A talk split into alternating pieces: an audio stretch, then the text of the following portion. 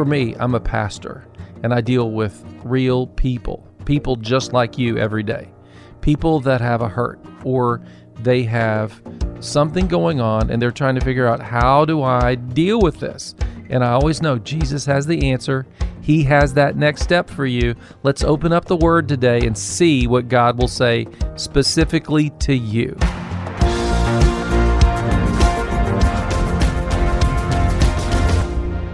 Welcome to Your Next Step. I'm Pastor Doug McCoy from the church next door. I'm with our lead pastor, Pastor Doyle Jackson.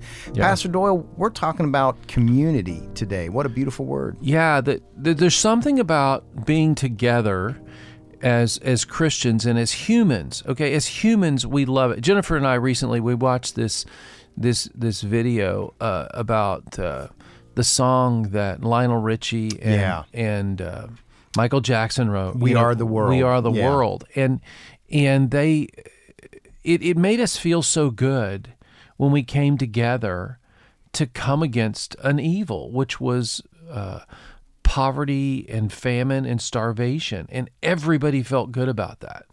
Well, that's what Christian community is intended to be. Now, we did that in human effort, and that's the problem. We believe we can do it through humanism honestly, a lot of the funds didn't make it where they needed to go right. out of that effort. Right. And and in the kingdom of God, the reason we come together is because we experience this love that and we're unlovable and we know it and and that's why this is so beautiful. So join me today as I take some time and do this. I mean, this is this is really good. You Yeah, no, I the idea that God wants us to be a group and not individuals. I mean, we he made us individuals, but he says, "Come participate in the group. You are contributing something, but you're also receiving something." That's right. And so we're going to talk about what we're receiving here as a community on your next step today. We call this Brave Love Together. Our world just tells, well, why can't you just love me? I can't love you because until Jesus Christ changes my heart and cures my brokenness, I'm not going to be able to love you properly. I have a broken ability to love. It's like trying to get a car to run without a transmission. It's like trying to bake bread without yeast. It'll never rise and never get you where you need to go.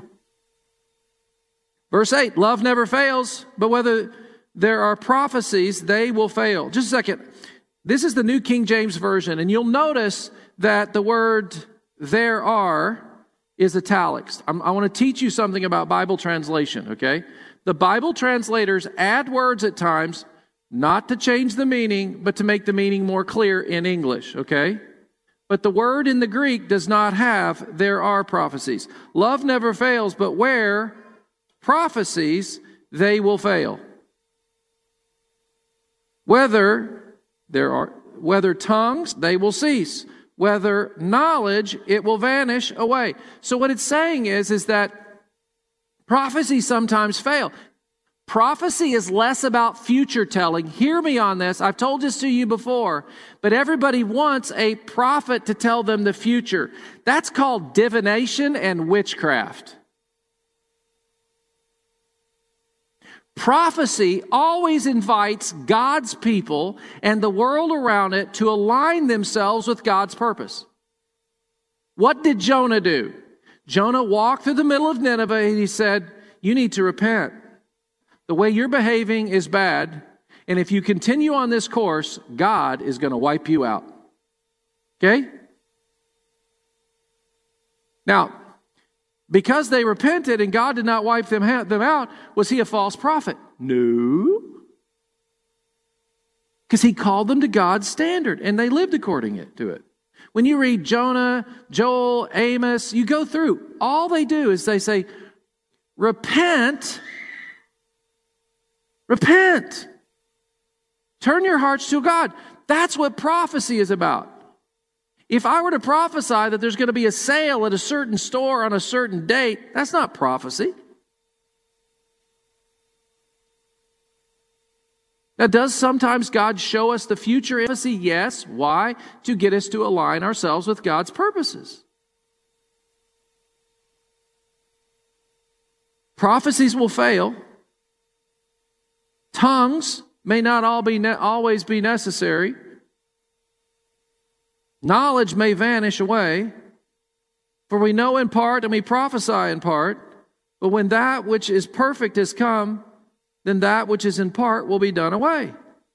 When I was a child, I spoke as a child, I understood as a child, I thought as a child, but when I became a man, I put away childish things. For now we see in a mirror dimly, but then face to face. Now I know in part, but then I shall know just as I also am known. And now abide faith, hope, and love, these three, but the greatest is love. Now, why is this important? He's, he's pointing them to a future time here, isn't he? For now we see in a mirror dimly, but then face to face. He's saying one day we're going to understand everything that's going on in our life. He is not abandoning prophecy. He's not abandoning the gifts, but he says, guys, you're too focused on the gift.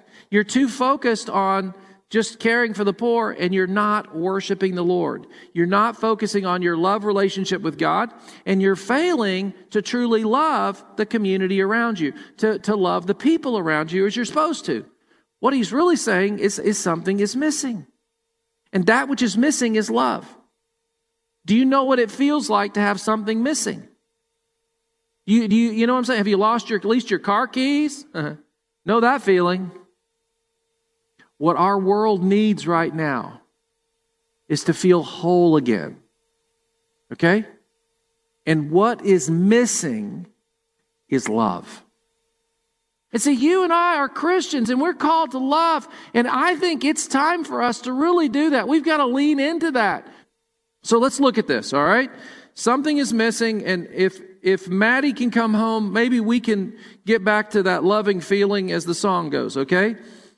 1 Corinthians 13, 1, we just looked at, though I speak with the tongues of men and of angels, but have not love, I have become a sounding brass or a clanging cymbal. So that means if, if I, if I have spiritual language or if I have language, if I speak to people, but I don't have love, it's a waste of time. So rate yourself. Would you, would, and, and maybe you'll sit down and have this conversation with closer friends in your life, would you say I'm an optimistic person when I talk? Do I find kind ways to express myself? Am I closer to the, the 10 on the spectrum there of some sort of sweet love? Or am I more just a clanging nails on a scratching board, you know, a, a chalkboard when I talk, you know? Did, it, see, I think those are things that need to change in us. Well, but I'm just naturally, I'm just naturally a pessimist change. Excuse me? Someone came up to me last night after church and they said, You know, I'm very shy, but I feel like I need to have this conversation with you, Pastor. And I said, Well, that's great. And, and they were just overwhelmed because as a shy person, they felt like, you know, it was a real stretch for them. Listen, I'm proud of a shy person who will step across that line because guess what? Sometimes to be shy is to be selfish, isn't it? It, it sometimes to be extroverted is selfish. Sometimes what feels good is not always wise, okay? 1 Corinthians 13, 2 and 3, we just, we've looked at it. I'm going to review it again. And though I have the gift of prophecy, or though I have prophecy and understand all mysteries and all knowledge, and though I have all faith so that I could re- remove mountains but have not love, I am nothing. So you can have a strong spiritual life, but if you aren't loving, big whoop. That's a southern expression. You'll have to look it up. And though I bestow all my goods to feed, and though I give my body to be burned, but have not love, it profits me nothing. So a spiritual connection of love. That there's somehow, when you and I engage in spiritual activity, love has to be there in order to make it whole. In human connection, love has to be there to make it whole. It is not the whole message of God if there's not love there. And, and, and the core of that love is for God so loved the world. So this puts us in a quandary, doesn't it? I remember what it was like to be on the bus in, in Israel when I first went there in 1986. There was a group of us. We were, we were masters and college level students from all over the world. There were, there were students from Japan and Africa and, and China and United States, and, and it was just amazing, okay? It, it, it was so much fun. And I remember us, we'd be riding down the highway in, in the Galilee or in the desert. It didn't matter where. We're studying the Bible, and, and someone would start leading us in a song. And we would just sing together. Have you had that experience? Not the little one in Israel, but I'm, you know what I'm saying? You've had that experience, right? It may have been in high school and you were on a team and, and, and you've won and you're singing as you're going home, or you're part of the band, or you've been a part of some group at some point in time. I remember Promise Keepers in, in Indianapolis in the, a stadium full of men worshiping God with their hands up. And I was just like, oh, this is awesome. And my question for you are we going to give that up? I don't think so. But we have to decide are we going to have as much hope as some people do to their dog returning home? I mean, I love pets. My dad was a vet, but I'm telling you, the kingdom of God is so much more important. And I will not stop here because it's an incomplete message. And we, we have determined in our heart. It's why we fought for it so hard all last summer. And I will continue to fight for it because it's important to the ministry of the gospel of Jesus Christ.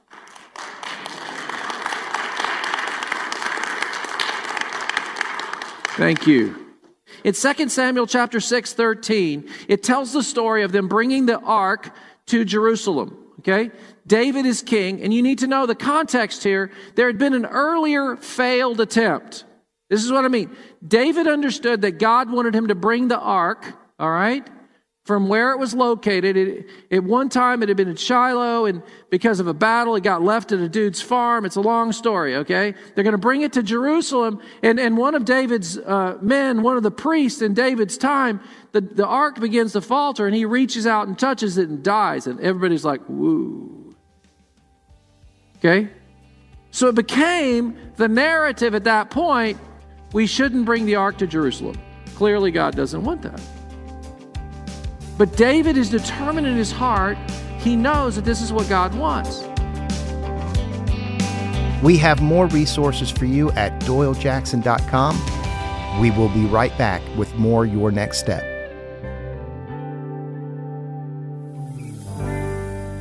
Pastor Doyle, we have a great free resource we want to share with our friends. It is a copy of your great message, Great Hope, the Cross. This is going to be a PDF digital download. If they yep. go to doylejackson.com, give us their email, it'll be sent to them. What is the value of having that message on uh, PDF as well as hearing it through the radio? Well, I think we, we've talked about this before. I mean, number one, we learn things best when we get to see them, when we get to hear them, and somehow when we get to be kinetically involved with them, we get our hands involved. And and that's what we want our our friends to do because you're partnering with us. You're listening and and we want to give this to you and then I'm praying that you'll pray this prayer out loud. That's part of this lesson. Uh, we go through in this lesson the the eight things that Christ provided on the cross. He provided forgiveness, he provided healing, he provided righteousness. I'm not going to give you all eight right now. Right. You got to go right. and get it because if you begin to pray that aloud over your life, it'll transform the way you think about Jesus and the way you think about yourself because it transforms us to confess that aloud. We're beginning to engage with what God is is doing when we start to yep. to it's just like when you hear somebody quote a scripture and yep. you're like, "Well, I want to look it up." You're engaging even more. This is a chance to engage even more with the cross. So go to doylejackson.com, put in your email, you'll get this PDF. We believe it's going to bless your life. Let's continue with your next step.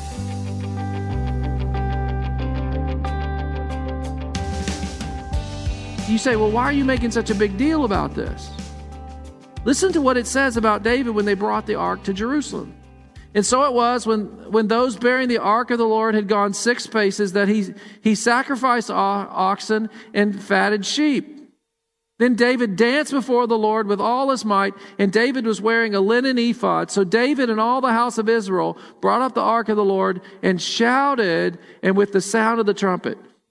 The story is of this picture of they just move it a little bit, they offer sacrifices, they feel like they've got God's approval, they keep moving.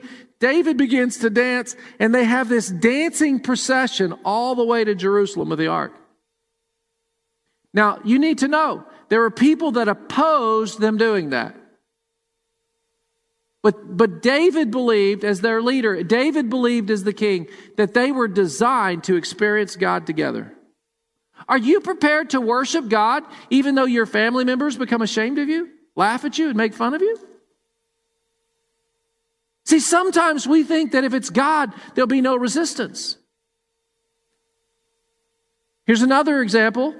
It's called a sacred assembly, okay?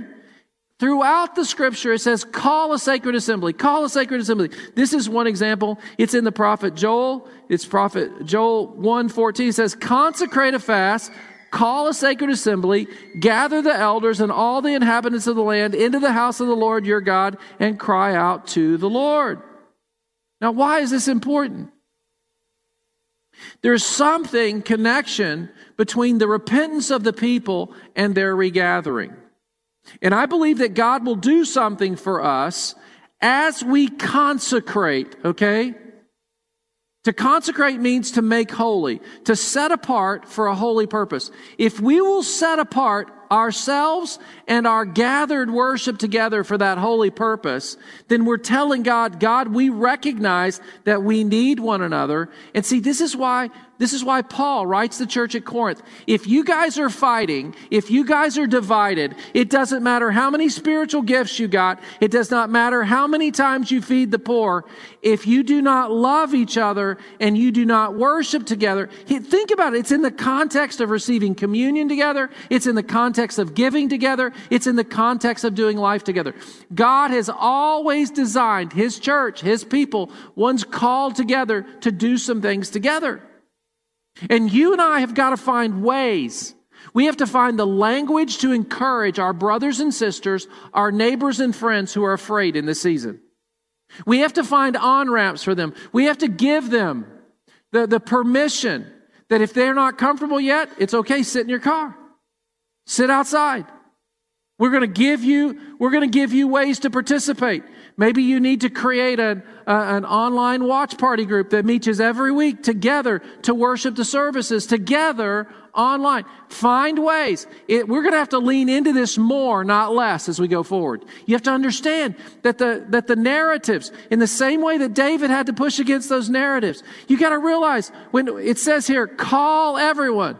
It does not mean they did a push notification or they went on, they made a call and it just dropped a voicemail into everybody's phone. Like you're going to respond to that. I mean, it's so compelling. We only get 35 or 40 push notifications a day.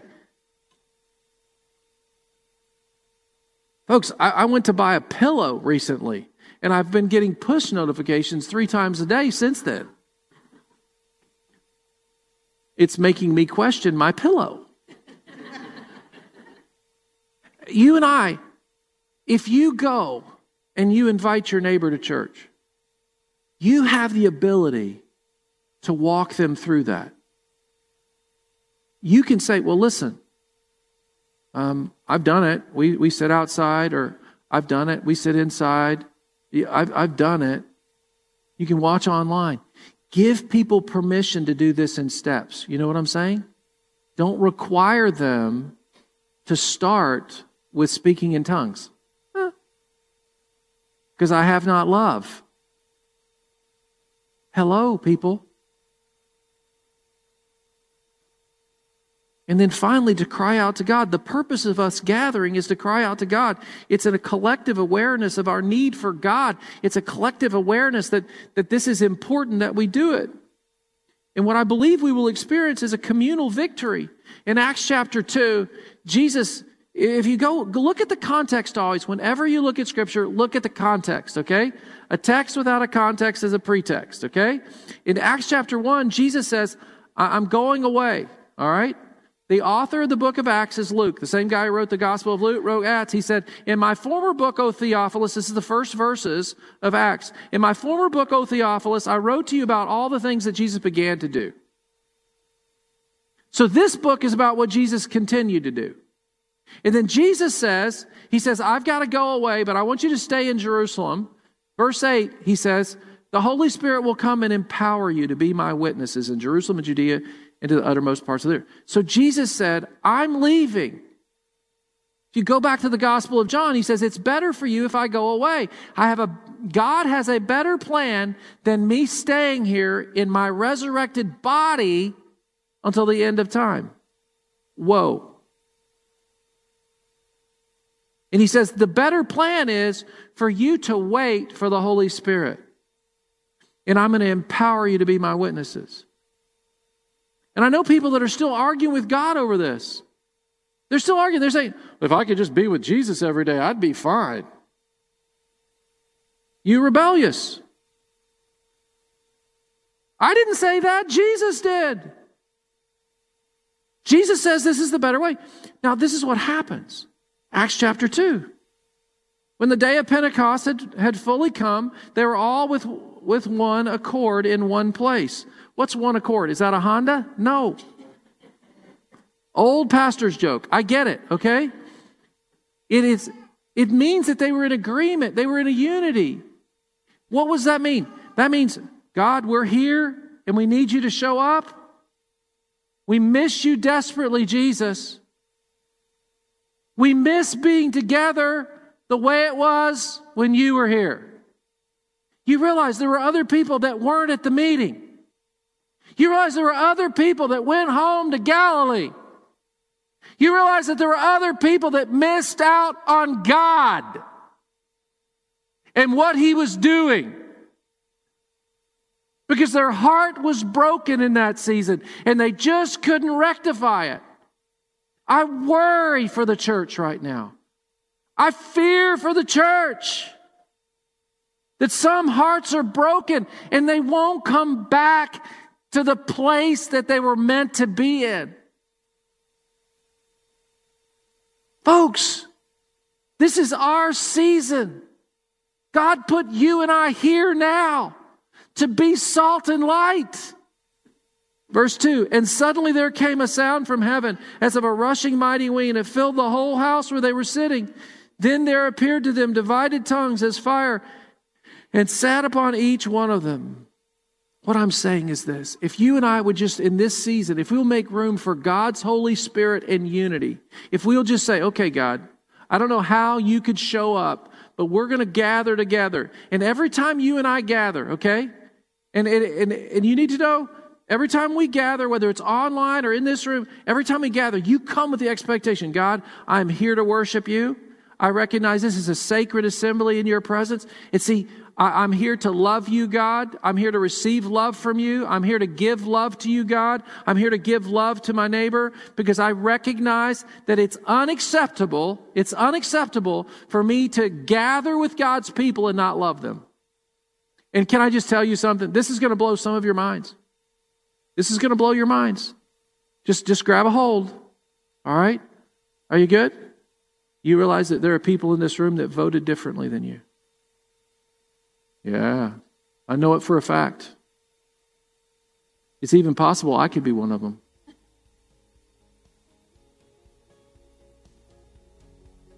And we're all still going to heaven because we love Jesus.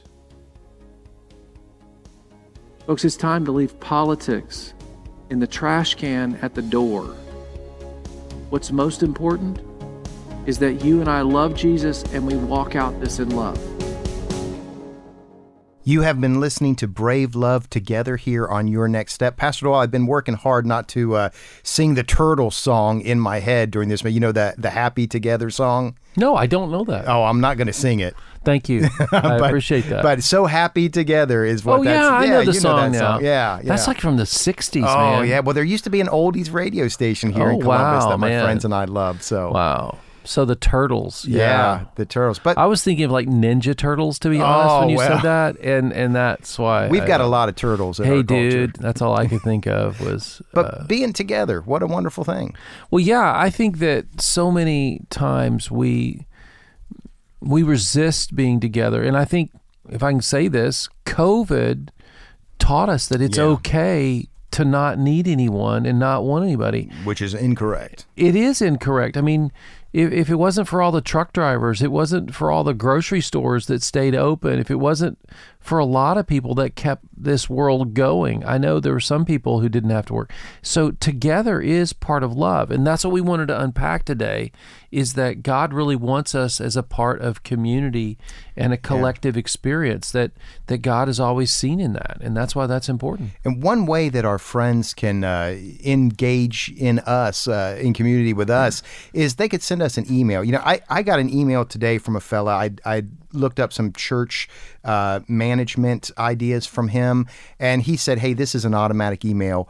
But if you respond, I will get it and I will see it. Yeah. In the same way, if people would send us an email, say, "Hey, I like the show. I have a question about this, etc." We're going to get it. We're going to see it. We're going to respond. I get I get emails every week from people that are doing a year in the Bible with me, and they say, "Hey, Pastor, I love this lesson on Mark six, you know." where they they'll say, uh, I, "I had a question about this. You didn't talk about this, and I know there's too much in one chapter." And and I love it.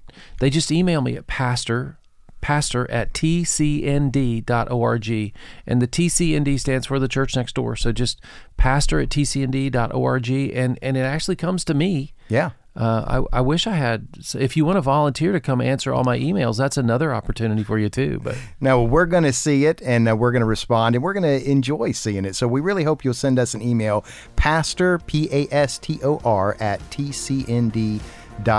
After you send us an email, come back and we hope to see you next time on Your Next Step.